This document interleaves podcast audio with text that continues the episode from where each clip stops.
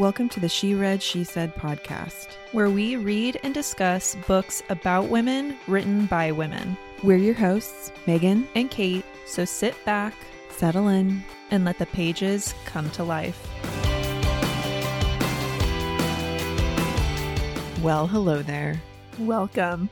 Welcome, one and all, to today's episode. Because it's a special episode today. Tell me, Megan, why is it special? Well, it's very special because today is a Patreon exclusive preview for our regular listeners. So we are joined by our regular masses plus our much beloved patrons. Worlds collide.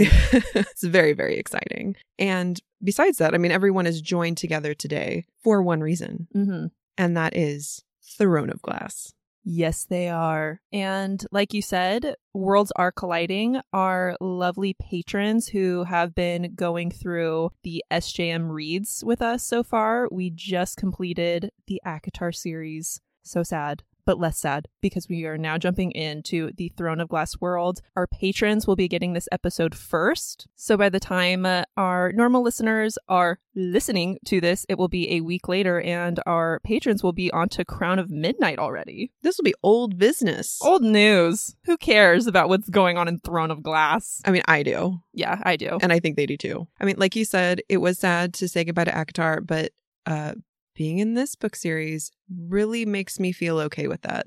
Yes, this series so far is definitely a step up into the layers of fantasy. Mhm. This is a much more epic high fantasy compared to ACOTAR. yes, it is. And it is, it's like it's more brutal, Mm-hmm. definitely more action, but we still have the wonderful characters that Mhm. Sarah J. Maas is known for that really ground the story. So, what else could I want? Nothing. Nothing. Not yet. I mean, I don't even know what else I could want because I haven't gone through the whole series yet.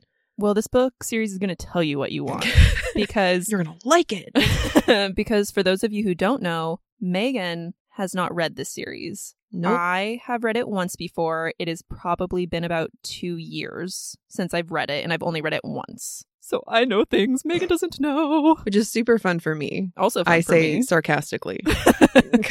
it's actually fun for me, not for Megan though. When you're telling me your crazy theories, and I'm Mhm. like, you're not even close. But I love the enthusiasm. I mean, to be fair, you also ask me when I'm quarters through the book. So I'm just throwing out my feelings, my Mhm. thoughts, which I redact a lot of them by the end of the book, Mm-hmm. but it's still fun. Yeah, and I still remember all of the wackerdoodle thoughts I had when I had Mhm. no context of what this series was or where it was going. Yeah, it's the question of I don't know what kind of book this is, but Mhm. if it's this kind of book, I could see this happening. But if it's this kind of book, I could see this happening. hmm And before we dive into our thoughts on the book, all of the things we got to chitter chatter about, hmm we did read The Assassin's Blade first. We did. That episode has already been released up on our Patreon. We decided, or I decided, to read the series in that order because, as our patrons know, I committed a Throne of Glass carnal sin.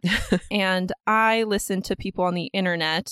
And I was planning on reading the series originally in the romantic order, which would be The Assassin's Blade after the second or third book. However, around that time in the series is when I really got hooked. And I'm a not so patient person when it comes to consumption of storytelling. And I felt like if I hadn't needed to read it up until that point, then maybe I could just get away with not reading it at all. So I read it after I finished the series, after I read Kingdom of Ash. I decided for us that that wasn't the way for you to experience it. Thank you. And now that we have read The Assassin's Blade and Throne of Glass, I think I would recommend that order to first time readers.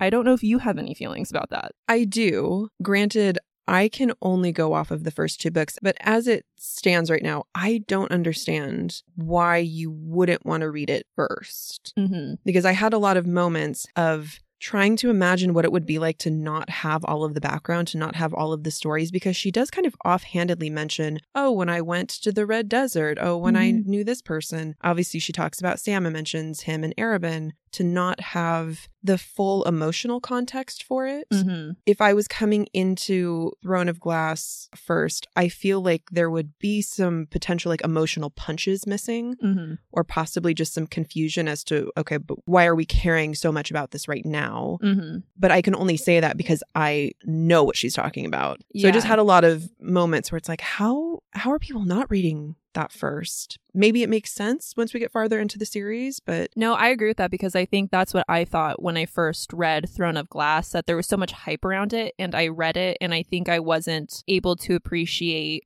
character moments for Celaena as Mhm. much because I didn't have the full context. You find out what happened, just chain of events, but having the full emotional punches and just understanding who she was before she came here Yeah. because obviously at the beginning of Throne of Glass we open up and she's just spent a year in a death camp called Endovier so she's been a slave for a year so to understand the young woman she was before that and now seeing her after there was definitely a bit of a disconnect Mhm. for me which is why I think I didn't get into the series as much as I maybe would have until two or three books in Yeah, because I honestly feel like in every corner of this book, there potentially is some of that punch missing. Like when it comes to her relationship with the boys, when it comes to her relationship with Nehemia Mhm. after Ansel, when it comes to even just her skills, knowing what she can do, Yeah. knowing how much she loved luxury, like these Mhm. little things that really add to who she is and her journey through this story make a big difference. yeah So, and it's not to say that you couldn't obviously appreciate that reading that after, but I don't know. I was just trying to imagine myself reading it without knowing all of that. And it, Mhm. it's like, why? Like, why do people choose to read it later? Obviously, they have their reasons, but that was just my initial thought going into it. Yeah, I definitely appreciated this book a lot more coming fresh off of The Assassin's Blade. So Mhm. I'm glad I chose correctly for at least done. you and I specifically. Mm-hmm. And we will not be tandem reading No. because that is just too hard from a episode perspective, as well as I know that would infuriate Megan to be going back and forth between two books. It would infuriate me. So with that, let's officially jump into Throne of Glass. Megan, yes. as a first time reader, Mm. what were your reactions to this book? I know that you kind of mentioned your reading experience with the series, but I've also heard other people say that it took them a bit to get into Throne of Glass. Mm-hmm. For whatever reason, it didn't hook them right away. Mm-hmm. This book hooked me right away. Mm-hmm. I was really happy to be in this story. I really fell in love with the characters. It was definitely a page turner for me. And it's been a little bit since I've, I think, read a book that, especially with the last third, Mm-hmm. I was just like, I needed to get to the end and I needed to find out what happened and who she was with and, and all of the things. um, we're definitely going to talk about her love life in this episode. I don't know. I was just pretty addicted Mm-hmm. from I'd say the get go. This is the kind of story that I really like. Team Celaena. I love her so Mhm. much and I'm happy to follow her into the pits of hell if need Mhm. be at this point. So I really loved it. Yeah, I think coming into this, I was already Team Celaena, much more Team Celaena in this book. When I first read this book years ago, I don't think I appreciated her flaws as much because I Mhm. think her inner dialogue sometimes she's very angry. She gets very irritated. And I think it came off to me as kind of like you're being a petulant child. Mm-hmm. But in this, I appreciated it a lot more when you have the understanding of her background in the Assassin's Blade and Yeah. really see her heart and who she is. And I actually really love her temper and love her arrogance and her swaggering. I really appreciated that a lot more. I think that that is definitely a really big compliment to Sarah J. Maas because I think it can be difficult to take a character who has these types of flaws like because Mhm. she is a petulant child at Mhm. times she is very angry she is very jealous she's very Mhm. prideful and to make her a character that at least to me I, I guess i can only speak for myself but i find her so endearing Mm-hmm. with those qualities, like her specifically with them, those are not qualities that I would normally find adorable in a, in a character. But I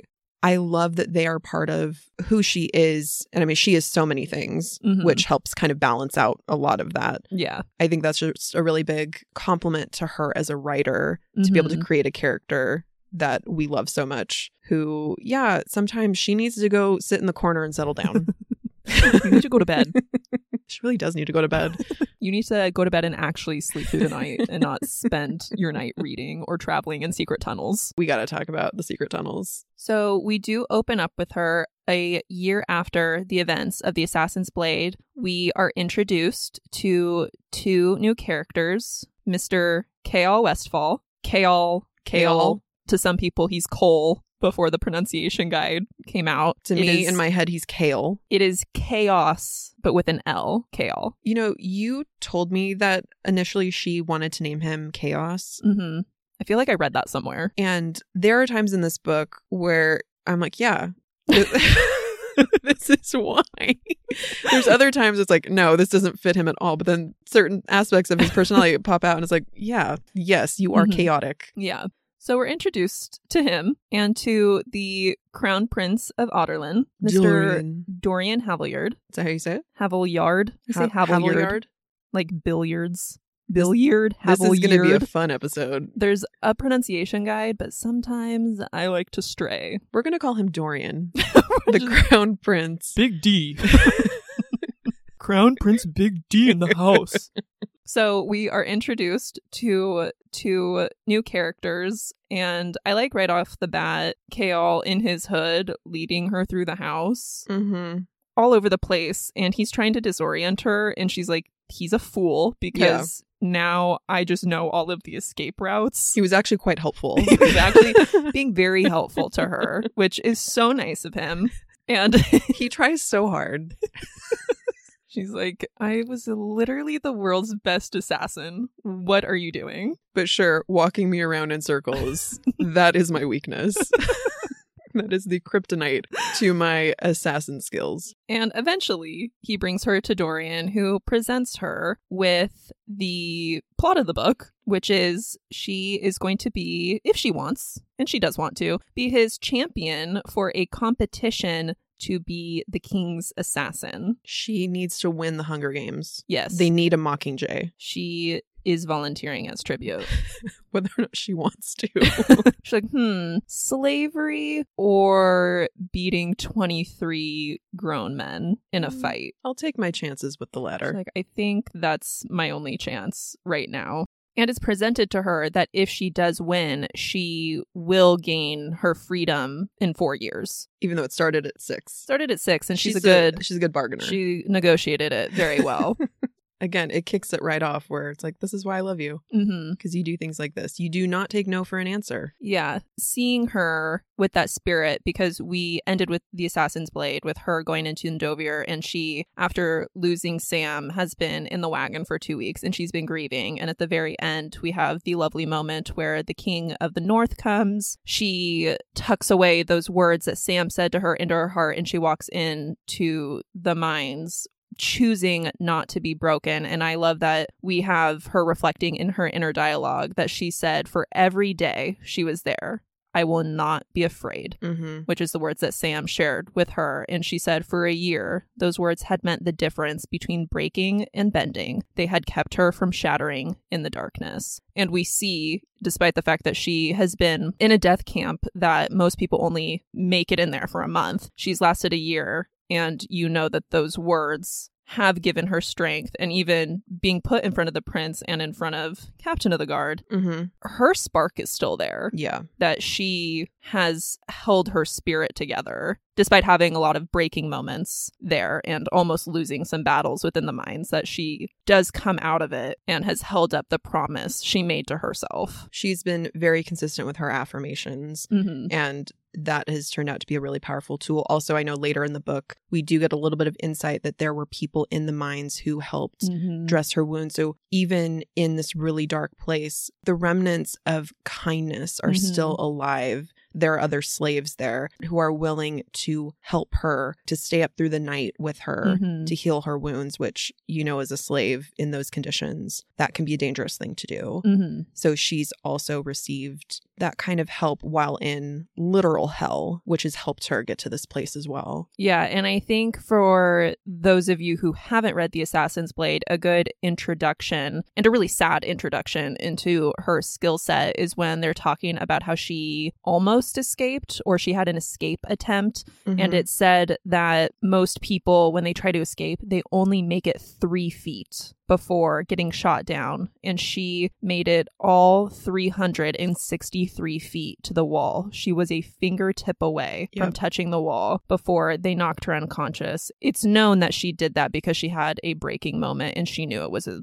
suicide mission, essentially. Mhm. That also, again, introduces us to this is her abilities. It is interesting because in that bit, it says that she took out 23 guards Mm-hmm. and she gets to the competition and she has to defeat 23 people. Oh, I thought that was an interesting I use of the number. that. Yeah. 23 is very powerful in this Mm. book. It is. So that's how we are introduced to her and her abilities. Now she is presented with a Hunger Games type of situation Mhm. where there's 24, including herself, and they will be, over the course of 13 weeks, put through different tests and eventually will end in a duel Yeah. to win the king's assassin title. She's already been Adarlan's assassin. Why not be the king's assassin? The king's little champion. There's a lot of reasons to not be the king's assassin. Yeah. He needs to go. He's the one person that scares Celaena, like really scares her. I love that there is someone in these stories that gets her to that point Mm-hmm. because she is pretty fearless. She's very, very confident. And this is a person that she hasn't gone up against in battle Mm-hmm. that elicits that type of reaction. Like, I like that Mhm. her as a character has a figure like that Yeah. that holds her fear. Mm-hmm. Now, with the challenges, it is a variety of physical things, She has to scale a wall, shoot some arrows, throw some knives. decipher some poisons. Mm-hmm. Did you have a favorite challenge of the group? You know, I did like the poison challenge just because I was trying to also figure it out. Mm-hmm. Me too. I felt like I was a part of the test mm-hmm. and I would have won. It was like, oh, the water that looks like just water that seems the least harmless. Guess what? It is the most harmful. Yeah, that was definitely my favorite too. And I also loved that she had that little moment with Pelor. Mm-hmm. I'm sorry if that's not how you say it. I liked that she had a little bonding moment Mm-hmm. that she remembered, oh, no one else paid attention to the fact that this boy assassin mentioned earlier, oh, poisons are my thing, that Mhm. nobody takes him seriously except Yeah. for her. It also just notes that she pays attention to things and doesn't judge people by the way that they look or their age. Mm-hmm. But I liked them working together where he gives her the nod. He's like, yes, Swap it. Swap it.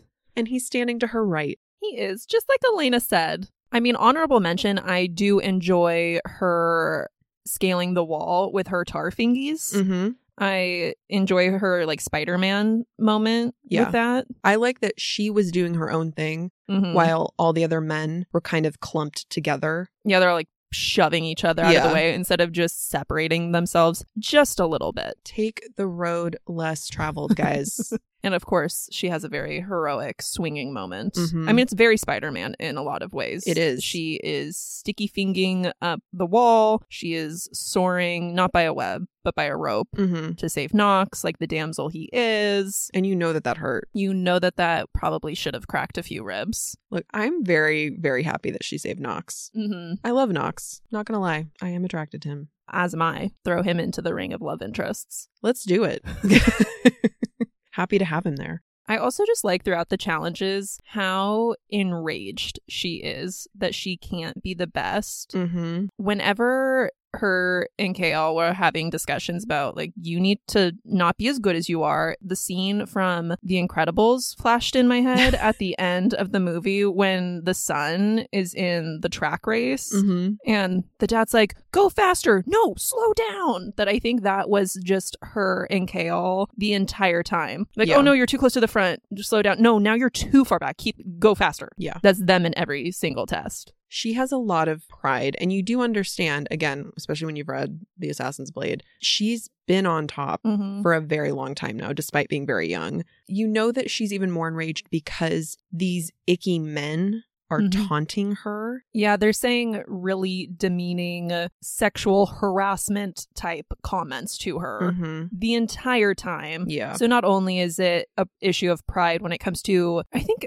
a lot of us have that thing that you just want to do your best. Even if you aren't the best, you want to do your best. Yeah. But also when it's added that you have men snickering at you and making disgusting comments, you want to put them in their place. Yeah, and I think the thing with Celaena is I don't necessarily, at least me, I don't view it as her feeling like she needs to prove herself. It's just she is the best. Like there's not a question mark about it. And it's just her not being able to be herself. Mhm. Because when she's allowed, when she goes in and takes care of business, she's not going out of her way to try to prove something. She's Mhm. just using her skills like she's used to doing. Yeah, and she later tells Kale that I hate being told what I can't do. I think it is reflective that she hasn't had freedom in her life the way that people would think that she has that oh you're Adarlan's assassin you're Arobynn Hamel's favorite that you were spoiled with all this stuff and those things might be technically true but none of that was her being able to act in any sort of actual freedom and Yeah. having total agency in all of her choices Mhm. so it's just also another example of she's here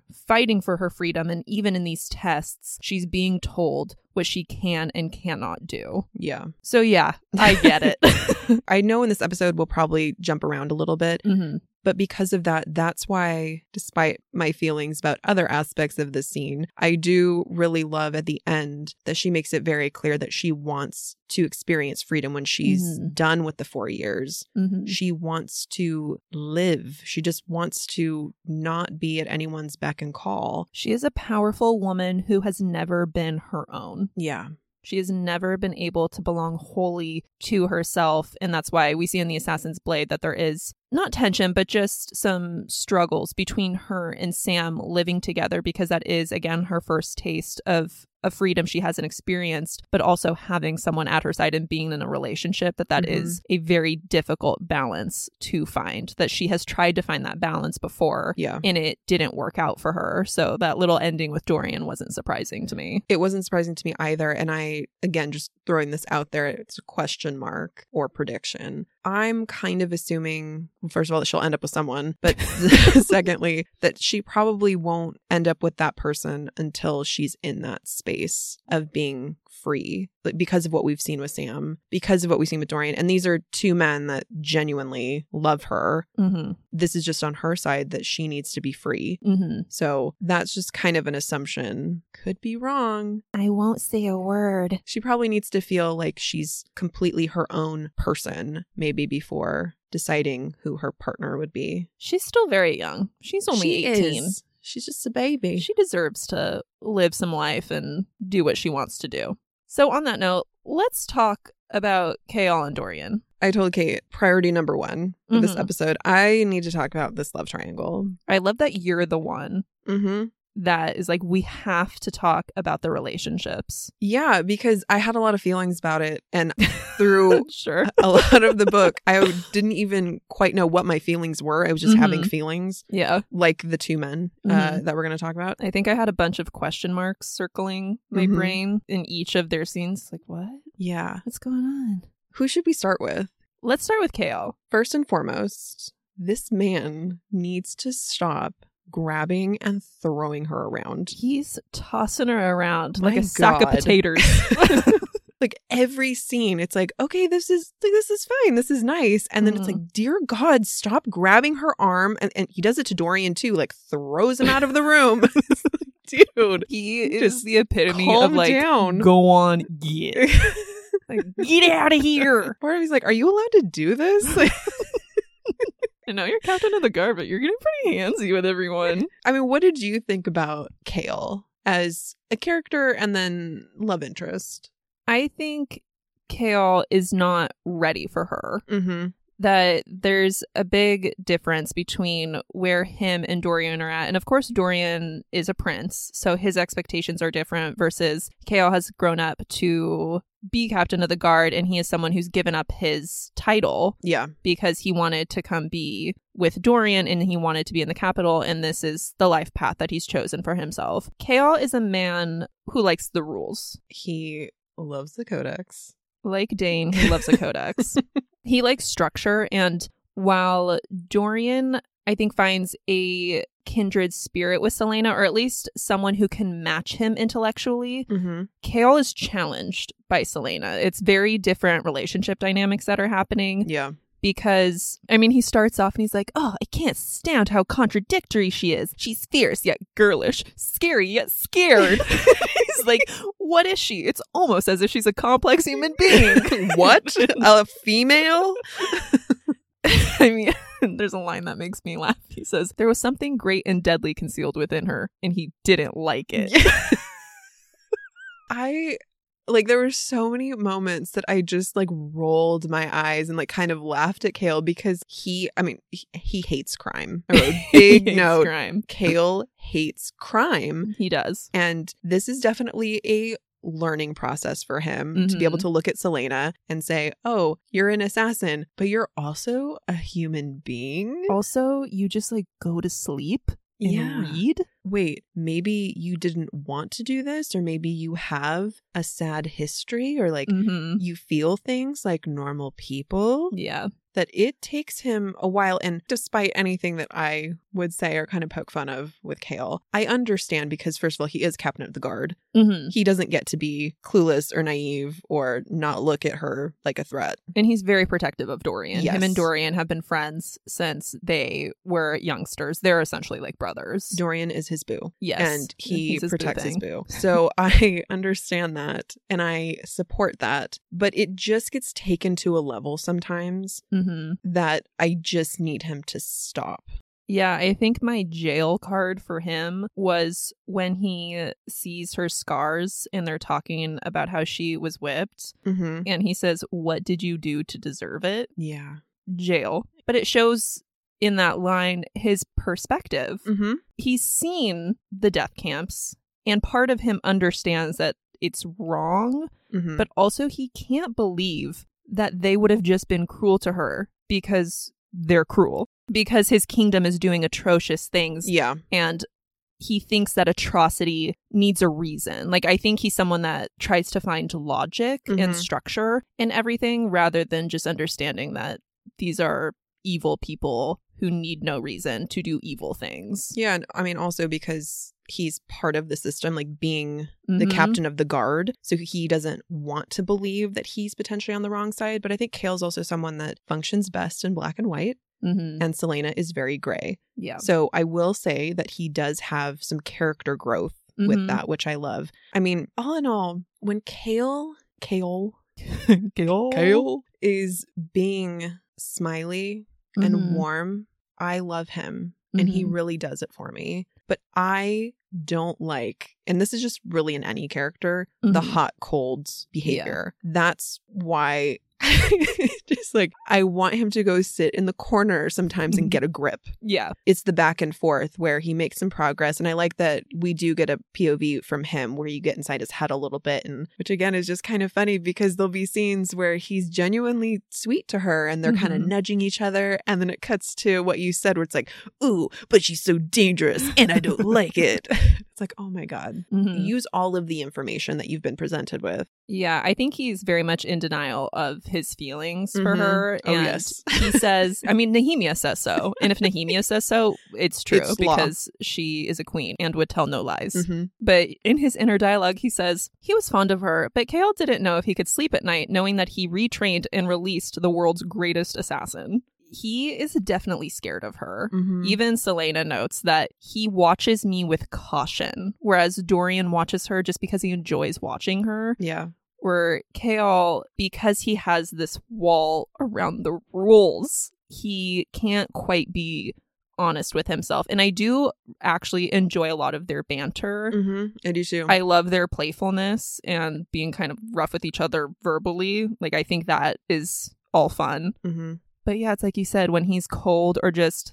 I'm not usually a woman who goes for the man who follows the rules. Sure. I think he's really going to have to cope with that. He's really going to have to look in the mirror and do some chitty chats with himself on what his belief system is. And I don't know. I think there's a lot of comparisons that we can get into maybe after we talk about Dorian a little bit Mm-hmm. with them and how they react differently to different situations. I think another thing with Kale, Kale. Kale, it's like the scene when she's in the library and she's reading up on Wyrdmarks and she's thinking through what something could be and he's just looking at her and he's like you sound insane. You sound like a raving lunatic with radical and outlandish theories. So this is a man who's also very closed off to bigger aspects of what has been in the kingdom as well. Why do I feel like Kale is just a low vibe Virgo man? Because he is. This is definitely an earth sign. yes This is giving close minded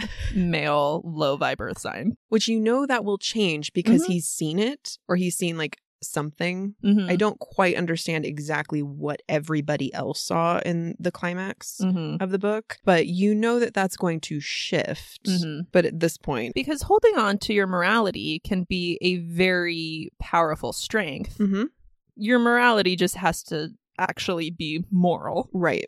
so, You need to be able to ask the hard questions to ensure that the quote morality that you're upholding is actually moral. yes. So this is why it's important for him to take a look at what's going on in his own kingdom, Mhm. actually look at the world Mhm. through a broader lens, which Yeah. you know, like in this, he's already started doing. You know, Yeah. I assume going forward, that's just even going to get better and better. And despite the fact that he does drive me nuts, I do think that he's a great character. And I think it is important to remember that these characters are all very young. Yes. That this is a YA story, and a lot of YA character journeys is you're starting with them almost in a sense of going on their journey from childhood to adulthood. Mhm. So, despite the fact that he is 22, so he's a little older, there is an element of you're young, you're still believing what you're being told or holding on to the values that have been instilled in you. And this is the point in every person's life that you have to start looking at what you accepted because it was regurgitated to you versus what are you going to choose to believe and what are your chosen values. And this is a journey everyone has to go through. Yeah. So I do think that he is a very realistic, brilliant character. When he's high vibing, I love him. Mm-hmm. I really, really do. I don't remember the exact line, but Celaena, she looks at him head on at some point and says that she can see the strength and the loyalty of the North in him. And I thought that Mhm. that was a really great way to kind of sum up the energy and the piece of him that I love so much. Yeah. And in that scene, she says, far inside of her, she found a golden chain that bound them together. Yeah. So that is definitely a common thread for them is that there is a strong sense of loyalty in Mhm. them both. And that is very different from Dorian. It is. So let's talk about Dorian. Dorian is so handsome. Dorian's the cutest. Dorian is so handsome mm-hmm. and she wants him. She wants him real bad. She wants to kiss him. Mm-hmm. She wants to look at him. It made me laugh in her inner dialogue when she's like, I sort of want to kiss him. Yeah. Like, oh my God. Do we all? He's the son of evil incarnate, but I kind of want to kiss him.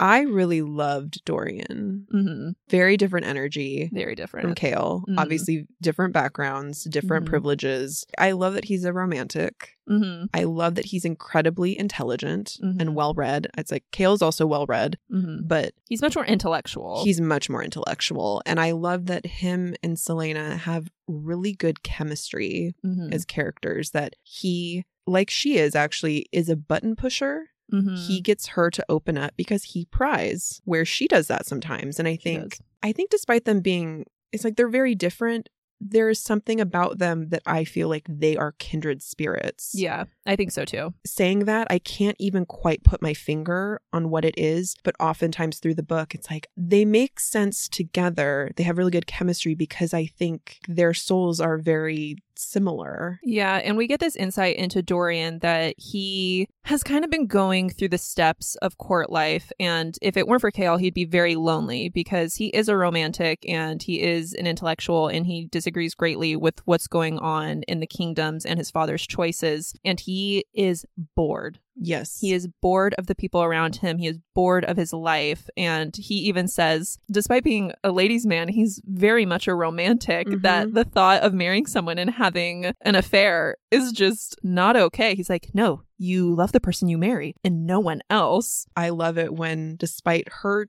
telling him that he's an idiot.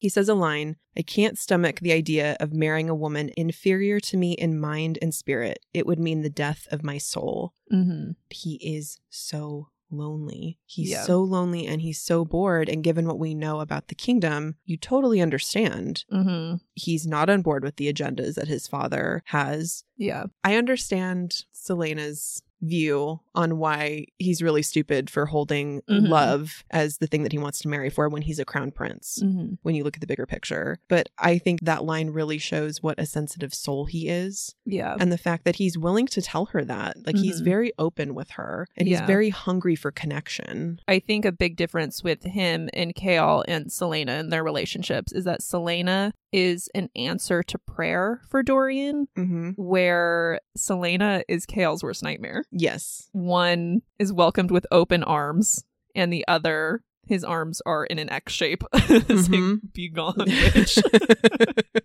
and both of those relationships play out in a really interesting way but yeah i love their ease with one another i love that she opens up to dorian about sam Yeah. about her love of music she tells him things that she's never shared with anyone like how music is something that she gets to create when she's a person that does so much destruction Mhm. and how she wanted to be a healer when she was young which is a nice little flash to the story in the assassin's blade yes it is with Miss Yrene Towers. And I like that Celaena comes into his life and makes him want to be a better person. There's a lot of lines in his inner dialogue about how she makes him want to be worthy of the crown he has. And even Chaol notices that when Yeah. he's dancing with Celaena, that he looks at Dorian and is like, Dorian looks like a man. He looks like a king. Mhm. This is a changed person. Mm-hmm. I love their dance scene so much. The drama at Yulemas. This is the second time, actually, just a quick throwback to Assassin's Blade as well, that we got to see them in that book. mm-hmm. I made a note. I, I don't think I noted it in the episode, but I made a note when she met Dorian. He was wearing a mask. And I was like, I'm pretty sure that that's a crown prince. Mhm. And I'm assuming he's going to come back. And I was so happy that It he was. did. It was Dorian and Chaol in masks. Though, like I've already told you, I have a theory, an Mhm. assumption, a guess that Dorian is not the son of the king. Okay. That is all I'm going to say All right. because of how he's described at the beginning of the book. Where did those eyes come from? I don't know. Doesn't look like his dad. I don't know. Who has those eyes? I don't know. I mean, to be fair, I also wondered if he was a werewolf at some point in this book. Yeah. But I also had that thought because of the bodies that were showing up. But let's talk about that after we finish. Uh, before we get into uh, brains missing and missing innards, let's talk about finish talking about love. yes, this triangle.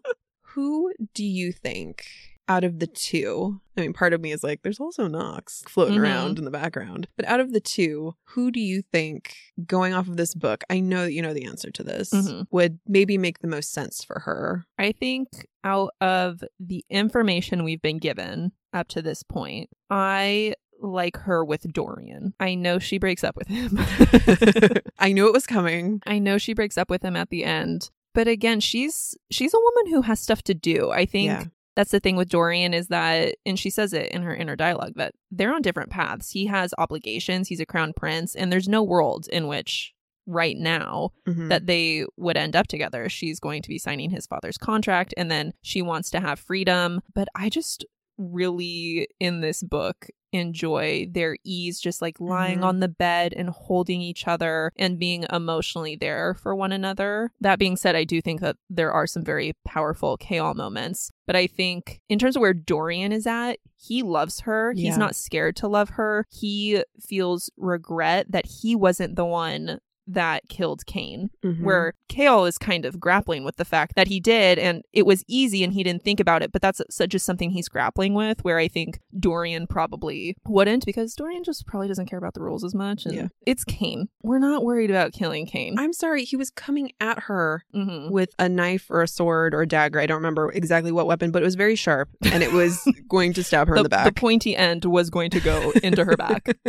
I like that at the end of the book, Dorian is in a place where he's ready to actively push against his father Mhm. in a much more active way and that he when we find out about what happened to the Eyllwe rebels he's ashamed. Yes. He is deeply ashamed. He tells her, I understand why you hate me. It's disgusting. I haven't done anything really to stop this. And you know, he's not really in a position to. hmm However, by the end of the book, he's ready to just make more active steps. Mhm. He's done what he can in little ways and trying to dissuade, you know, just like Duke Perrington from holding Nehemia captive and little ways like that. But he says, I can't call myself a man when I allow my father to encourage such unforgivable atrocities. Yet even if I pleaded for clemency on behalf of the conquered kingdoms, he wouldn't listen. And then by the end, he says he's done with the politics and the intrigue, that he loves her and nothing would keep him from her. And Yeah. he's ready to essentially start pushing back against his father in whatever ways he can. hmm He was in a different spot when we met him. He knew that things are bad Yes. in his kingdom. He's never been okay with it. Where Chaol's reaction to the rebels being killed and just some of the things going on in EOA is, you know, like I understand that if my people were experiencing this, that I would defend them. hmm And it's through these events he's starting to see the light through Nehemia and other things like that. Yeah. But he isn't quite seeing it for how atrocious it is just at face value. Yeah. So I think where we end with them and just their journey, I'm much more in Dorian's court. I agree. Reading this book, I would honestly have to say that my favorite scenes were the scenes where the two of them were together Mm-hmm. talking like when she shared about Sam when she opens up and is telling him pieces of her life. I loved being in that space and I think in so many ways they are really well suited for each other. Mm-hmm. Um, It makes me really sad that his title is one of the reasons that she's like, "No, I can't explore love with you." Mm-hmm. In my heart in this book, I am team Dorian. Mm-hmm. but there is also something that tugs at me. I think Chaol has more end game energy He has her. a steadiness he does in certain ways. I think when she says it's like he's a man of the north, Mhm. like whatever that means, I get it. Yeah. Like, it's very be of the attractive. but I think for Celaena, I really love like what you said, the emotional availability, the fact that they can intellectually connect on so many things that mean so much to them. So not only Mhm. reading, but music, the fact that she really is herself with him. She allows herself to be vulnerable. I mean, he's the heir to the kingdom, and Celaena is solidifying herself as a leader and that's her path. So I think there's part of me that would love to maybe see down the line them come back to each other because I think potentially that could be a very powerful couple. mm-hmm. But it just made me so sad when she broke up with him. I know. I also and he's so sad. I know. I just don't like Dorian being heartbroken. I support her decision Mm-hmm. completely as a character. It just made me really, really sad. Yeah, I just go back to Dorian isn't afraid of her. Yeah. He watches her get mad and chew on a pool stick Mm-hmm. and finds it funny. Like he just enjoys the different aspects of her. Yeah. Where Chaol is still grappling with the fact that he could have feelings for her and that those darker parts of her are what's making it hard for him to accept that. I mean, Dorian gives her three pounds of candy. Mhm. Chaol tosses her around. At this point, I think Dorian is the much better match. Mm-hmm. But granted, she's 18. They're also within the 18 to 22 year old range. So we have six more books. I know that a lot of stuff is going to go down. And I know that where we leave the king in this book, he's talking about sending Dorian to the battlefront. So you get the impression that they're going to be separated anyway. Mhm. which to me means, oh, look, there's more room for Chaol to sneak in there and develop more of a relationship. Mm-hmm. And then you have Nox as well, Yeah. who was her ally. He's Loved him. really cute, absolutely loved him. He listens to her. to me, he just came off as like a really good friend and almost calm equal Mm-hmm. in ways. She saved him twice, and I hope he comes back. I hope he comes back, and I hope that there is more to explore in that relationship. mm-hmm. I mean, this was really a book that I could see it going in three different directions. Hmm. We'll find out, won't we? Something else, kind of moving away from the love triangle. Get for out a of here, minute. boys. I just have so many notes that it's like, ugh, these boys I know. grappling with their feelings and being in denial. It's a lot of like boy feelings going on. when Chaol watches her from the balcony in his feelies. Mm-hmm. I was just like, these boys. Yeah. So you know his hood was up too. Oh, He's yeah. like in the dark alone. It's like, what are you doing down there? Don't Did you watch her if they're up there listen to your making out. music. Like, what are you doing down there? He's in his feelies. Yeah, he's feeling hard. So Goodbye, boys. goodbye, boys, for a moment. Something that we do learn about Celaena is that she is of the magic. That Mhm. she, at some point, I mean, sh- we get that she wanted to be a healer, but healers have magic Mm-hmm. in their blood, I guess. Is Mhm. that how you would describe it? So, Celaena, in whatever capacity, used to have an element of magic Mm-hmm. which left her when magic left the land. And Nehemia sees that on her forehead, she has a Wyrdmark. Like we get these little. when Nehemia kept looking at her forehead, I'm like, what are you looking at? Do you know what I thought? Yeah, you're the one who's killing everyone because people's brains were being like sucked out through their forehead. Did you think she was like marking her up? for like half a second when she was staring at her forehead because they had made the detail about Mhm. they took all the organs in the body cavity and then there were puncture marks in the forehead Mhm. where they sucked out the brain. Why is she looking at her forehead? I thought like all of them were going to have something to do with their forehead. Yeah, I mean, I think it's also important to note that when I first read this and you said this to me, that it occurred to us, we're like, is this a werewolf? Yeah. Do werewolves, when you don't know anything about this series, because we know that there's fae and there's witches and there's other magic. Why wouldn't there be werewolves? Both Megan and I were like, is there a werewolf here? Megan asked me, she's like, is Dorian a werewolf? Where'd those eyes come from? Who did his mother have an affair with? Were they magic? Were they very hairy? Was it the Shepherd King? Like, who is Oh it? Yeah, so for a piece of it, maybe the first third or so, my brain was kind of like, all right, who is the werewolf? Even, is there a werewolf? It's like, who's the werewolf? Who is it? Who's eating people? And just not remember because also with Kaltain, she's getting these headaches hmm and not remembering things. So it's like, are you the werewolf? These notes of deciding who the werewolf is. Which it's fine that it's Lupin, essentially. it's fine that there's not a werewolf. it's not a werewolf, it's just horrible hound The creature Ridderak. from hell. hmm That's fine. It does look Is like that better? I think it does look like Lupin Yeah. werewolf. I was reminded of the fact that I don't like any imagery where knees go the wrong way. Yeah. There was a movie, I don't even remember what it was as a kid, where there is an alien species and their knees go the wrong way. Mhm. And for some reason, that disturbed me greatly and scarred me as a child. yeah, not a fan. No. So Everyone's knees should just be Go- where they were meant to be. go forward. Go forward. But yeah, with all of the, is there a werewolf? There's things on people's foreheads. It's just us. no.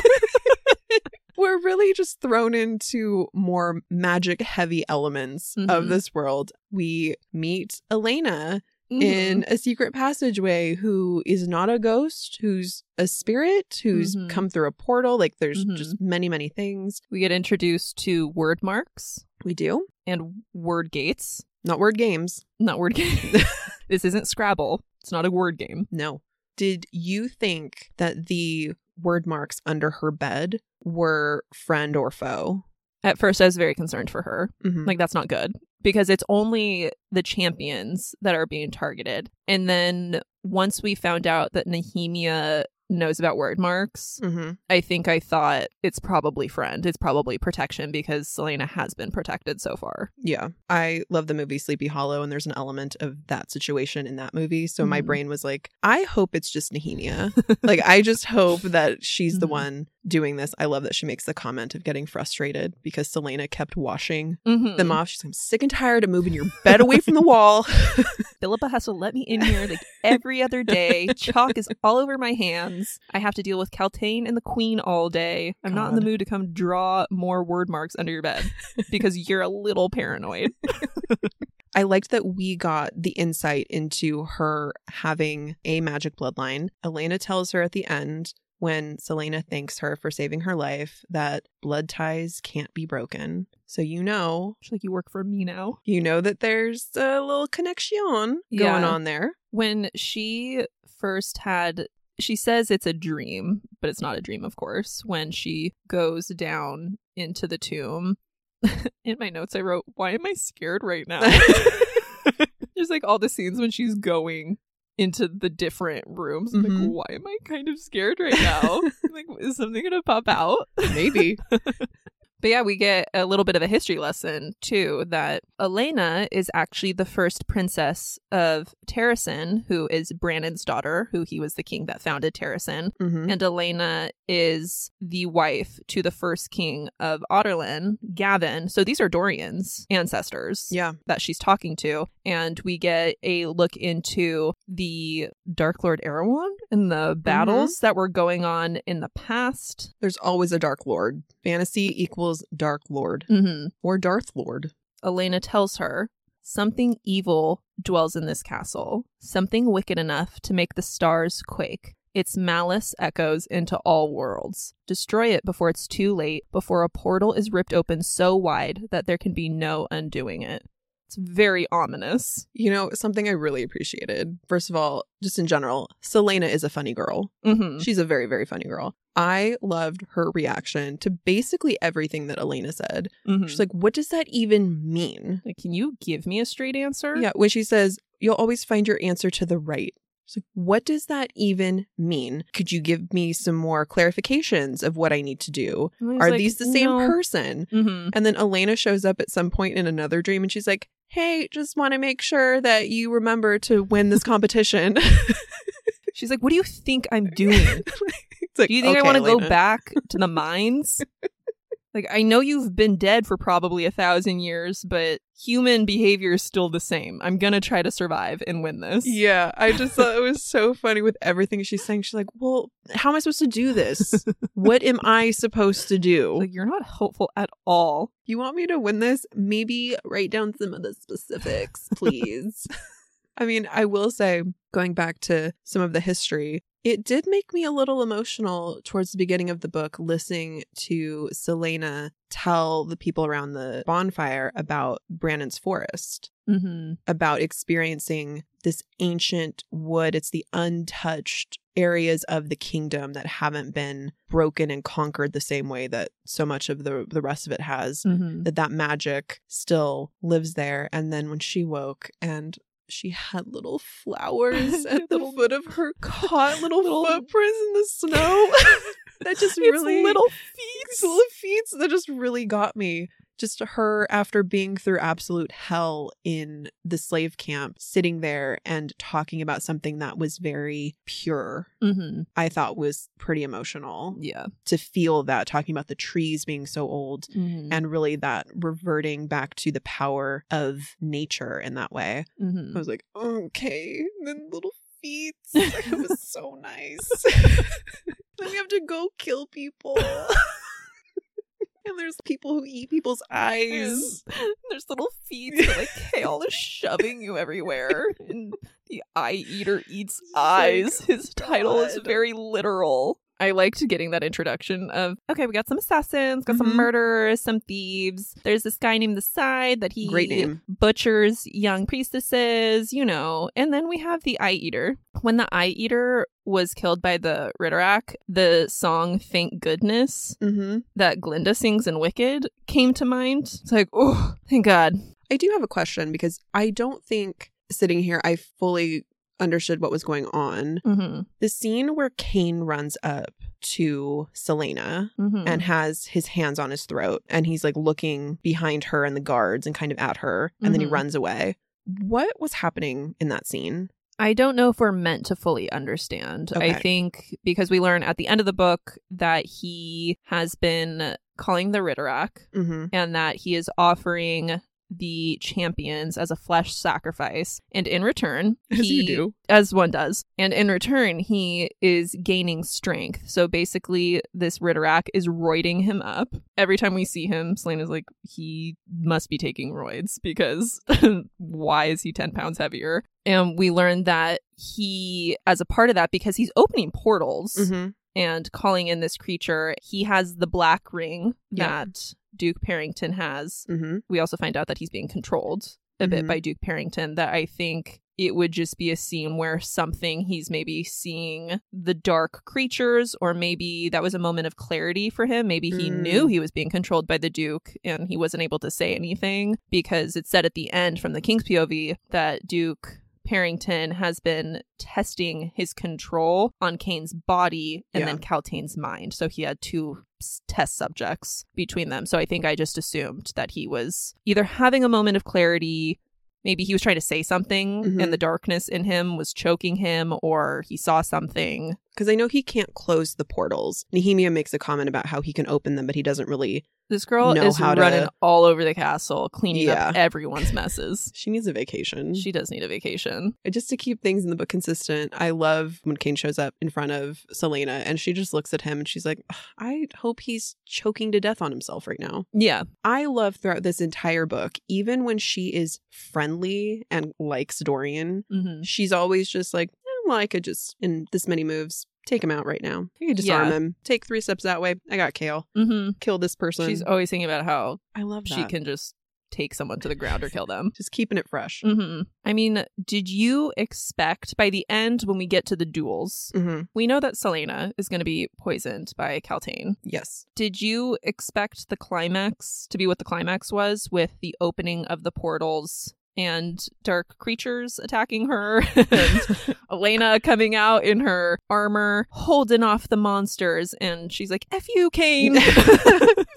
you know, I did not have Mhm. that on my bingo card. like when we started Assassin's Blade, where you're like, this is where the world is going. Cain is going to have winged things flying around him. I did not. My initial thought once she killed the Ridderak Mm-hmm. was that the duel was going to pit her against Nox. Mm. That she was going to have to make a decision. Like it was going to be more of a personal feeling kind of climax of her having to potentially, well, definitely kill this man that she's become friends with. That this would almost be the first test in her being the king's assassin. Mm. That it was going to kind of go in that direction. So, how did you feel when you were wrong? I was so happy. I was so glad because I didn't want her to kill him. Sure, she does the opposite. She sends him away She and saves him. Does again, Celaena, number one fan. But that's what my initial thought was Mhm. that she's busy worrying about things like what we've been seeing in the book. And when it comes down to it, the final task would be to do something that she feels is wrong Mhm. because she's become allies with him and friends. Mhm.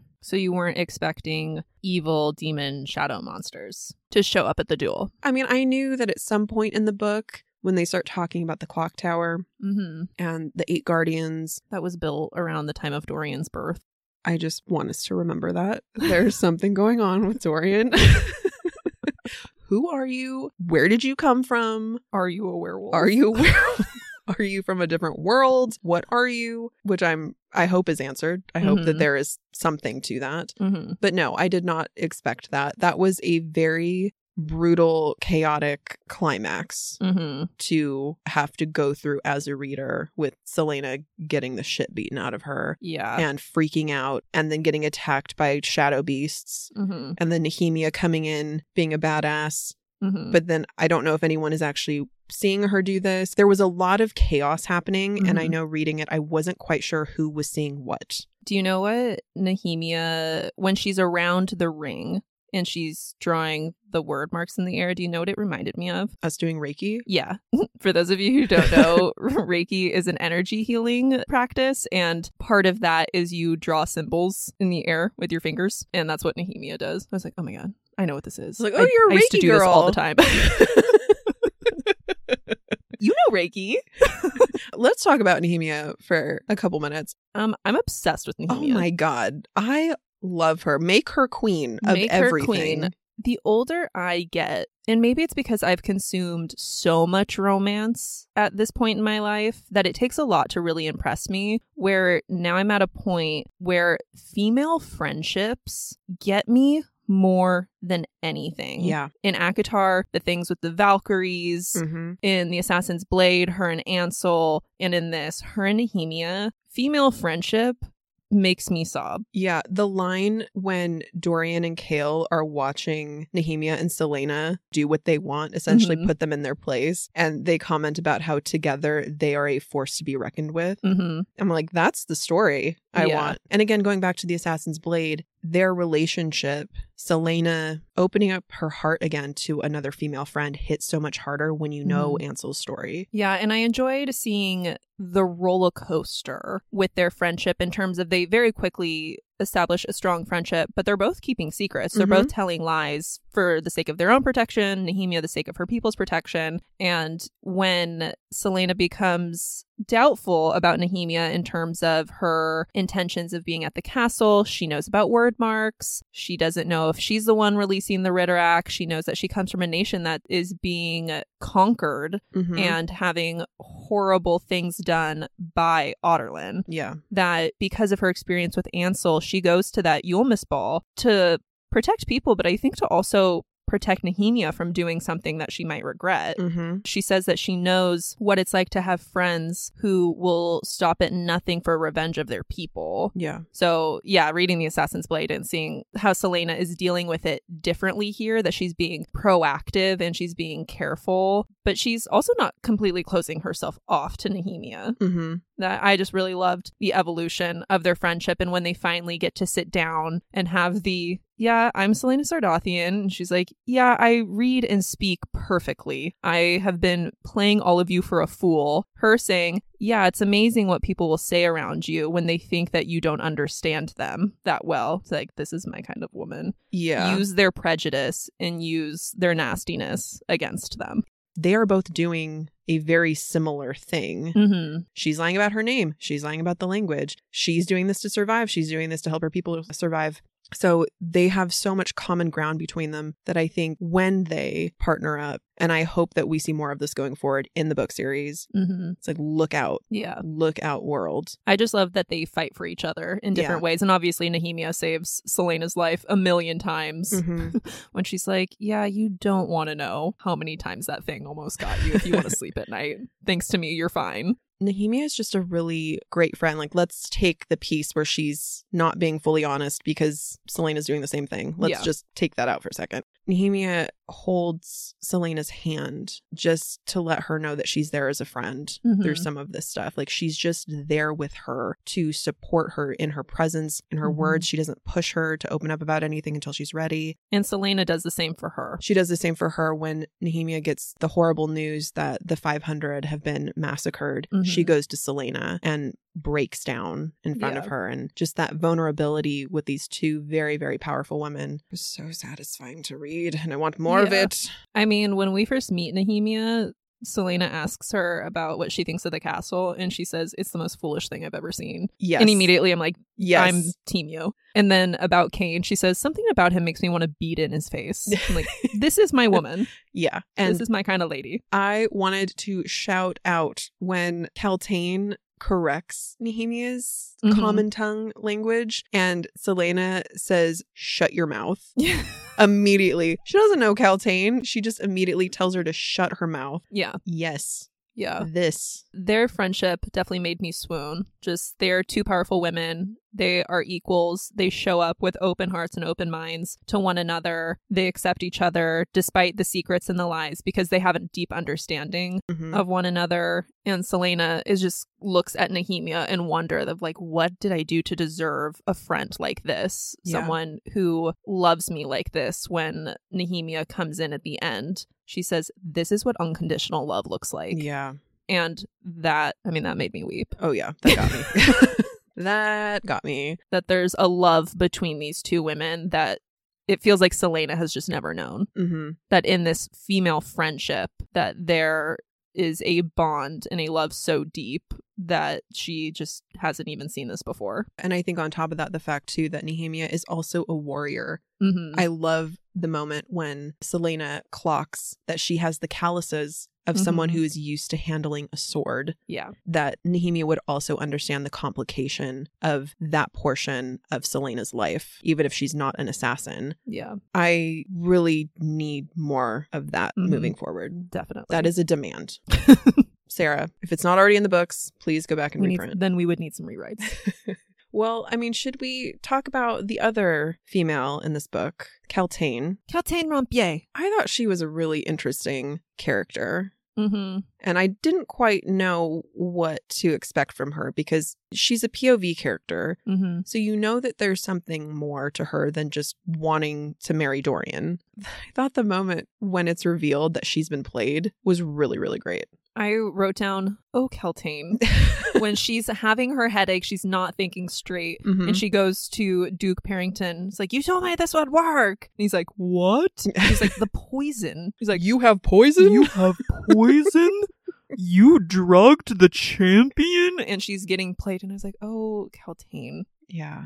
I guess my question would be how much of Kaltain has been manipulated because thoughts and emotions make up quite a bit of a person. Mm-hmm. So, what of Kaltain that we've been introduced to is actually her versus what's been manipulated within her? I think that is the great question because even the conversation that the Duke and the King have about her, I was a little confused as to what that answer is. Mm-hmm. because I would assume that the thoughts about her wanting to rise up in the ranks would be hers. Mm-hmm. However, when he has the ability to influence will and Yeah. influence thoughts, you could argue maybe that that was just a dream and then he made that more concrete for her. Mm-hmm. Finding that out as she's been presented as an antagonist, obviously she could have gotten Celaena killed with her part. I think that that is such a brilliant twist Yeah. that she's been presented as the antagonist. However, she's a victim herself Mm-hmm. to the king and to Duke Perrington and whatever the bigger evil or bigger plan is at large, that she is just a singular piece in the chess game that no one else is aware of at this point. That even Celaena looks at her and throws a potted plant at her and doesn't like her, and Dorian has no sympathy for her, all of these things, which, you know, why would they when she behaves that way? Sure. However, the tragedy in that she's just also a young girl who maybe had hopes and dreams of rising in her station or of being something more in a world where she is limited. Women are Mhm. limited. Ladies are limited in what they can be. The only way to get more power is to marry up, and that that has been manipulated. And obviously, her will, her agency has been taken away. Yeah. So that was definitely a surprise turn of events in that last Mm-hmm. couple chapters. Yeah. You know something's going on because she is a little addicted to opium hmm because of her headaches. because of her headaches. She blames it on the opium, but she's also seeing things with wings fly around Cain. She's seeing certain things She's that like, are "This is a revealed. really bad trip. yeah, it's revealed to be true at the end in the climax. So I knew that there was going to be more to her story.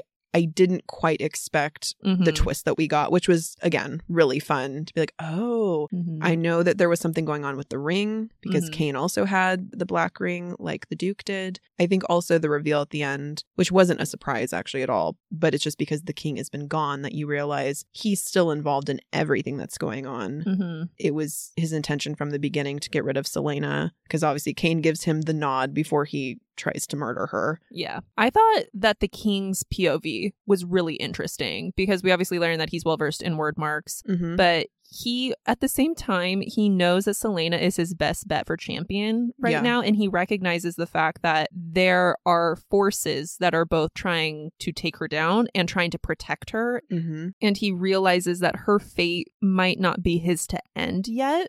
And then he goes on to think about Dorian and how he could be a good warrior with the proper pushing and the proper training. And it was really interesting to be in an evil man's mind and have him be semi even keeled, Yeah. which was actually a lot more unnerving. I was going to say, I think because in quote, an evil person's mind, there's nothing evil about them going on to them Yeah, to them. where they're not viewing it where, ooh, I'm being wicked. Mhm. Like I'm being a horrible monster and slaughtering all of these innocent people. To them, it's, Mhm. oh, well, this makes sense. yeah, and the fact that he wasn't super rageful or Mm-hmm. emotional in that way, that logic was there, Mm-hmm. that was much more unnerving. It's like, oh, you're actually someone to be really feared, obviously beyond Yeah. the horrible things he's doing, but to understand that he is a man with a plan and he is intelligent and he has done this and been able to systematically take out kingdoms because he has the brains to do so. He's not Yeah. relying on other people. This is all him. He got where he is today for a reason. Yeah. It's not just brute force, which that obviously gets you very far, Mm-hmm. but that kind of wear down of that many kingdoms and the systems, the death camps and the slavery that he's implemented, that is a systematic takedown that Yeah. requires intellectual thought. And that's horrifying. Yeah, I love the moment when Chaol is having a think and he says, It is strange that the king's whole traveling party all died, Mm-hmm. that the king was the only one that came back alive. Yeah. That is really odd. Why wouldn't he tell me that? Do you not tell me why? Because he's mad at me? Where he has that thought where he, like we've talked about, doesn't want to go to that place. And then, of course, Celaena becomes his champion. And the first thing he does is if you mess this up, Chaol's dead, Nehemia's dead. Then I'm going for her brothers. Then I'm going for her Mhm. family. Just really seals the deal Mhm. of what he needs Celaena to do, yeah. which you know is going to just bleed into the next book Mm-hmm. and is probably going to be a conflicting time for her, I would Yeah. assume. It's going to be a very rude awakening for Chaol. He's going to need a minute. He's going to be going through some processing, I would assume. When he thought to himself, you know, Duke Perrington has never done anything untrustworthy besides trying to get us to keep Nehemia as a hostage and throw around Celaena and do Mhm. all these awful things to the rebels and the slaves. But Sure. like besides that, he's never done anything untrustworthy. Like, What's one other thing that he's done besides that giant ass list? like I think that's probably enough, Chaol. I think just one of those things is maybe enough to be a Mhm. little bit more suspicious. But I understand you grew up with the rules being your god. Mm-hmm. But as we know from every other story ever, those characters are going to be confronted with, Yeah. with the rude awakening that will shake up their worlds. So I am sure that that is on its way for Chaol. It did surprise me with him that he said he'd never killed anyone. Yeah, well, he's captain of the guard, but he is not trained for battle. Mhm. and he's never killed anyone. So he's a guard, Yeah. like for the royal family, and he manages, I assume, like the training and the organizational pieces of the other guards. Like he was the one Mhm. that was selecting the men that the king denied to go on the trip with him. Mhm. Feels much more organizational in a lot of ways. Yeah, I mean, maybe that just speaks to the fact that the king is so powerful and intimidating that there is no one rising up against him where he would need to kill anyone. hmm Because you would just assume, like in any given story, if you have a royal guard, at some point you're going to have to get your hands dirty. That's just usually the nature of the position. hmm And I think I liked it actually in the story that there is that level of innocence still Yeah. with him. That's how he's able to, I think, hold on to that idealized reality that he kind of views himself looking in, where he looks at his job as this is something that he wanted so, so badly. And the king is doing the just things. Like he doesn't want to look at the evil Mhm. because he hasn't had to get his hands dirty yet. And in this Yeah. book, that's the first time where he's having to actually question the things that he does, as well as question his view on the people that he knows. Yeah, I think he's very much with Dorian. There's a comment in The Assassin's Blade that the captain of the guard went with Dorian when he was on holiday or he was traveling somewhere. Mm-hmm. So, unless Dorian is traveling probably for diplomatic reasons or he's going somewhere safe, he's not fighting, that Chaol is just with him. Yeah. So he's not in battle. He's not on the front lines. He's not escorting people to these death camps, despite knowing that that's what's going on. I think that's in this book my issue with Mhm. Chaol. It's like you know this like in your head. It's not a secret to you. I mean, I think it's going to be a really great arc for Chaol. And I think if the king does follow through and send Dorian to the battlefront, I think that's going to be a really interesting arc because obviously the king looks at Dorian as someone who has potential but needs to be controlled. He Mhm. needs to learn how to take orders because he's starting to push back against his father. So for Mhm. him, it's like, well, this is how I do that. Yeah, the king's like, it's too bad that Dorian likes to read. Those books are an evil.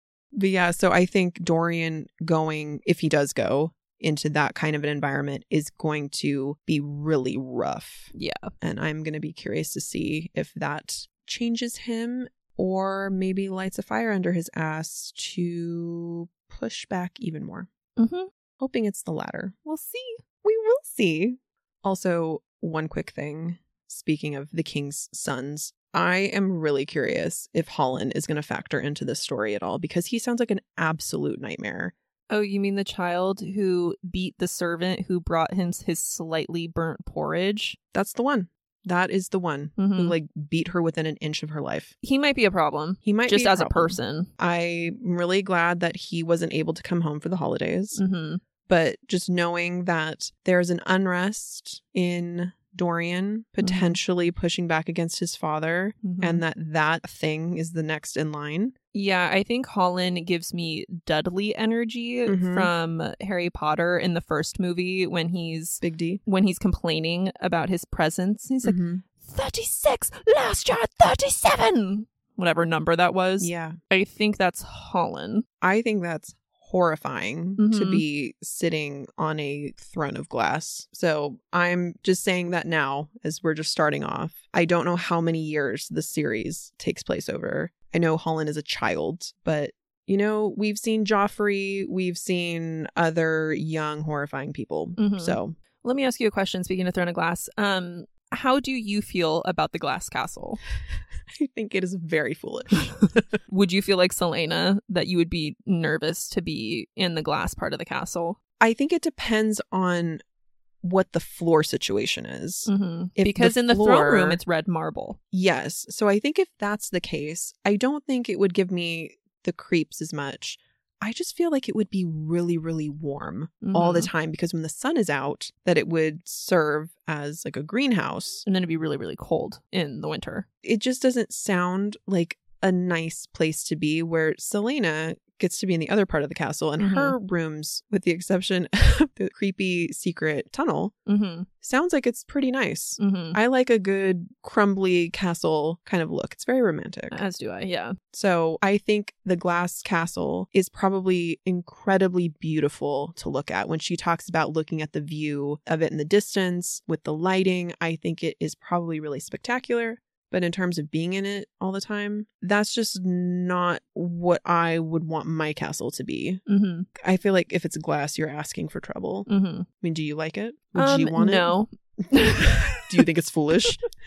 I think it's foolish. I think from a metaphor perspective, It's perfect. if you're saying, This is my castle, it's made of glass, my throne is made of glass, something that is infamously breakable, Mm-hmm. that even if the glass they're using is so thick and sturdy that it isn't breakable, I think just the concept of the material you use, it's a symbol. I mean, Mhm. we know that back in the day when you're making a flag, you're making your family sigil, you choose colors, animals, symbols that represent something to communicate to other people what powers you have, what strengths you have, so on. Mm-hmm.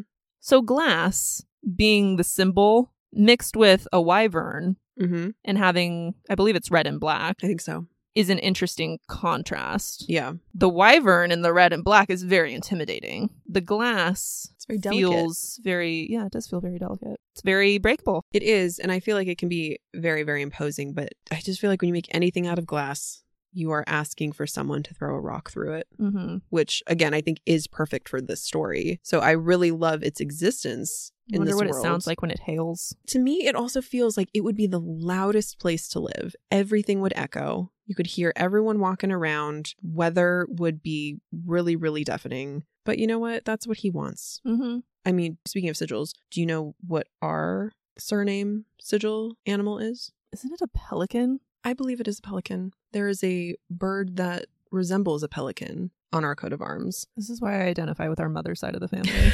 Our mother's name. We have black and yellow with a black and white cross with a pelican or maybe a stork. I don't On like top. any of that. At medieval times, you wouldn't root for the black and No, at medieval times, knight. I always wanted the green one. he was always the sexiest. Yeah, he was. The one in Anaheim for the longest time, I haven't been for a few years. It was the same guy. We went a few times within like a few year stretch. hmm He was always very menacing and very sexy. Yeah, he always looked like the villain, which always got me. He was straight up Slytherin. This is why we're in. Slytherin. the girlies who had the time of their life in their childhood at medieval times are the girlies reading Throne of Glass right now. They're the fantasy girlies. We end this book with Celaena signing the assassin contract.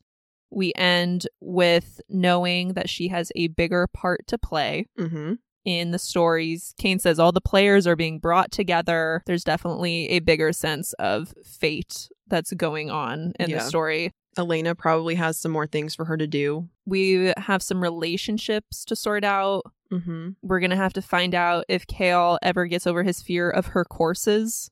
That was a great scene just to have mm-hmm. both men and get to see their reaction to her and her courses. Chaol is terrified, horrified. Dorian's like, come play with me. Yeah. also, just Chaol not understanding what she means. So maybe we'll find out if he gets more comfortable with menstruation. There's a lot to look forward These to. These are the hard hitting elements of this story franchise that I am dying to know. Is it cold in the glass castle? And will Chaol overcome his fear of the female body? Stay tuned. well, I guess we should move into Mhm. our favorite new segment with this series Laugh, Cry, Barf. yes. And for our new listeners, this is a new segment that we are doing for the Throne of Glass series, where we choose a moment that made us laugh, a moment that made us cry, and a moment that made us either want to physically or emotionally barf. Live, laugh, love, laugh, cry, barf. All right, you first. Laugh, Cry, Barf. So I had a lot of laughs. Mm-hmm. Most of them were just silly inner dialogue with boy girl relationships. Yeah. However, one that had me laughing and just me feeling giddy was when Celaena got her Christmas candy and she wakes up and she is so overjoyed. She Mhm. does not even question it before diving in. It turns her teeth red. She has chocolate all over her mouth. And then Dorian comes in and he's like, I got you three pounds. You've eaten half of it. I wanted some. I'm just like, this is a woman after my own heart. Yeah. And I just love Dorian coming in and being like, I got you this. Yeah. And He doesn't get mad at her. He's just like, this is fine. I just wanted some. That gave me some joy. Cry. There were also a lot of cries, to be fair. Mhm. The one I think that got me the hardest, besides when Nehemia comes and tells Celaena about the rebels, Yeah. is when during the duel, Nehemia offers Celaena her staff. Mhm. And she says, Let it be with an Eyllwe weapon that you take them down. Let wood from the forests of Eyllwe defeat steel from Adarlan. Let the king's champion be someone who understands how innocents suffer. And Celaena is also understanding that, like Nehemia, if she becomes the champion, she can undermine the king. And I just loved talk about like the symbol of the glass castle yeah. that the symbol of this staff, this symbol of Eyllwe, that she is becoming the champion, which is something that's really hard for Celaena to cope with. That Mhm. she is kind of selling her soul and she questions her own morality in doing this, saying, like, is it better to die in honor or live and be his weapon? Mhm. And so I loved that moment for her and Nehemia and like together saying, we are going to beat him Yeah. with the power of our people Staff. with a staff. Badass. And she does. My barf was when Cain dislocates Celaena's shoulder, then kicks her to the ground so hard it relocates. That was a physical barf for me. Yeah. The last episode with the Assassin's Blade, it was an emotional barf. This time it's a physical barf. I was okay with this book being more physical physical barf. barfing because of what we had to deal with the emotional Mhm. barfing in the last one. Okay, so what's your laugh cry barf? My laugh, I'll take the one that you said because that was on my list, but add to it where it's Chaol talking about how much Celaena eats. Mm-hmm. Like, I have never known anyone in my life to eat as much as she does. She has thirds and fours. Like, she has so many helpings. There's so much food. Her table manners are atrocious. And just him getting all worked up about how much she eats. Like Chaol, it's almost like she's been starved for a year Yeah. and she's trying to regain her strength. He's just so up in arms about it, about everything. about everything. So that just really made me laugh. And then when we get to the candy scene, that was Mhm. just amazing. And also the fact with the candy scene, she had to go out in public with her teeth crimson. Mhm. Great. Probably my biggest cry moment would be the moment when Nehemia comes into Celaena's room after the 500 have been brutally slaughtered. And she Mhm. says, What is the point of being princess if I can't help my people? And her just weeping, just being in that Mhm. place of feeling so helpless. that was my first big cry. Yeah. And also the the vulnerability that comes with that of her going to Celaena Mm-hmm. and the female friendship element on top of that. Mm-hmm. And my physical barf for this one would be just the entire scene of Cain beating Celaena. Mm-hmm. That was a really difficult thing for me to read because it, it was what you mentioned, plus hit after hit after hit, hitting her jaw, her Mhm. flying across the courtyard, He's playing with her. where she is a rag doll who's Mhm. not in full control of her faculties. Yeah. And it was so brutal Mm-hmm. that made me feel a little sick. So there you go. Laugh, cry, barf. barf. Now we're going to do some uh, rapid fire. And to tell our regular listeners, we've actually made our rapid fire rapid fire. Mm-hmm. We've changed it up. We have. We did some self reflection that we should probably have integrity about the name of our segments. mm-hmm. So that's what we're doing. Here we go with rapid Hit fire. Hit me with it. Favorite character, Nehemia. favorite assassin moment. Celaena beating Verin in three moves in the test after all of the demeaning comments he was making to her and everyone just being dumbstruck except for Nox, Mm-hmm. who's grinning. Honorable mention to all of the little things she does in her room with sticking the pins in the soap, yes. for making the hinges in her door squeaky, Mm-hmm. for thinking of how to use the cue and the balls from the billiards to take Mhm. people down. So that's an honorable mention. Favorite villain or antagonist. Kaltain, Favorite relationship. Celaena, and Nehemia. And lastly, we're going to do two versions of this. Okay. Date, Marry, Kill. Dorian, Chaol, Sam. I would marry Dorian. Mm-hmm. I would date Sam and kill Chaol. And for the ladies, Nehemia, Celaena, Elena. I would marry Nehemia. Mm-hmm. I would date Celaena. And I would kill Elena. Are you ready? Oh, I think I'm ready. Favorite character? I'm choosing two Dorian and Nehemia. Okay, I'll accept it. Thank you. Favorite assassin moment? I'd say Celaena flying and saving Nox Mm, that's a good one. because she was half a breath away from winning. That was a character reflection moment of who she is, and she got him. She Mhm. saved him. favorite villain slash antagonist. Because of the twist, I would say Duke Perrington. Oh, okay. I didn't see it coming. Okay.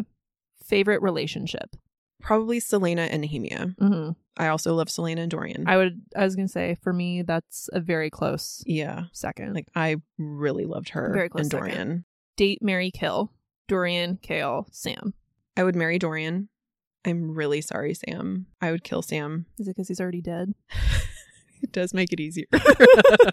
no, I just I really loved Sam as a character. I just don't think I personally latched onto him as Mhm. much. And while Chaol makes me crazy, He does have something. he really does. So I would date Chaol. hmm I just dated a Virgo once and I didn't like it, so I think just We've determined that that's what Chaol is. He's a Virgo. Nehemia, Celaena, Elena. I would kill Elena. hmm Sorry, I really like her, but she would be way too up in my business all the time. You also like directness and answers, and I she's do. not giving any direct information Yeah. that's going to be helpful. I would say, Where do you want to go to have dinner tonight? And she'd say, Well, if we just go right. hmm It's like, I don't know what that means. I think I would, at this point, I would marry Celaena because I know her Mhm. more. And she's funny. She makes me laugh. Yeah, she is. And then I would date Nehemia. Okay. But you know that Nehemia would be an amazing wife. I think that's my thing. I think Nehemia feels like a wife, like Mhm. a partner, where I think Celaena is very wild still. Mm-hmm. Where I think for dating, that's wonderful. And she wants her freedom. I don't want to tie her down. oh, before we wrap this up, there is one more thing that happened in this book that we haven't talked about. And that is Celaena got a puppy. and it has a foul temperament. It's except so mad. her. and then it like kind of likes Dorian once Celaena finds Yeah. Dorian okay. Just But need it's the so right kind of love. Like all animals who are like that. They just Yeah. need the right kind of love. And Celaena will know how to love little Fleetfoot. So I love the idea of her And it was a, a, Christmas puppy. a companion. One of our dogs was a Christmas puppy. She's actually uh, very similar to She- Fleetfoot. She's very similar to Fleetfoot. She has a foul disposition, except with us. She's the sweetest girl. When we have to take her into the vet, they all dread it Mhm. because she's evil uh, with other people. But in truth, with us, Mhm. she is the sweetest, most precious dog, yeah. except when she tries to kill our other dog. She also, I think, looks like Fleetfoot. So we did it. We did it. We survived Throne of Glass. hmm We survived the duel. The Ridderak, the werewolf. Part of me still wishes it was a werewolf. this is a place for honesty. Maybe we'll get one later in the series. I don't know. I won't spoil anything for you on that front. Yeah, I am looking forward to continuing this. I mean, I'm ready to Mhm. just pick up the next one and go. So, for our normal listeners, we are, as we've said, continuing the journey into the Throne of Glass world over on our Patreon. So, we'd love to have you join us over there. For our patrons, as always, please leave any comments, thoughts, questions, hot takes on this book, upcoming books. We will be talking about all of that in the upcoming episodes. I am so excited to dive deeper and deeper into this world. I think that this is a series that each book gets better and better and better. So if you liked Throne of Glass, it's going to get better. And if you are maybe not so sure, I would encourage you to plow forward because I was slightly in that category of people that liked the book but wasn't entirely sold. I'm so glad I pushed through. I mean, I really held that sentiment in my mind when I was reading because I didn't feel that way. So I Mhm. can't even imagine where we're going as the series continues, Yes. which is very, very exciting. Yes. So if you would like to join us on that journey, the link is in our show notes. And to our patrons, we love you. Thanks for being here. We love you, love you always, and we can't wait to hear from you about everything you have experienced in this lovely world of Throne of Glass. So we will see you there next week.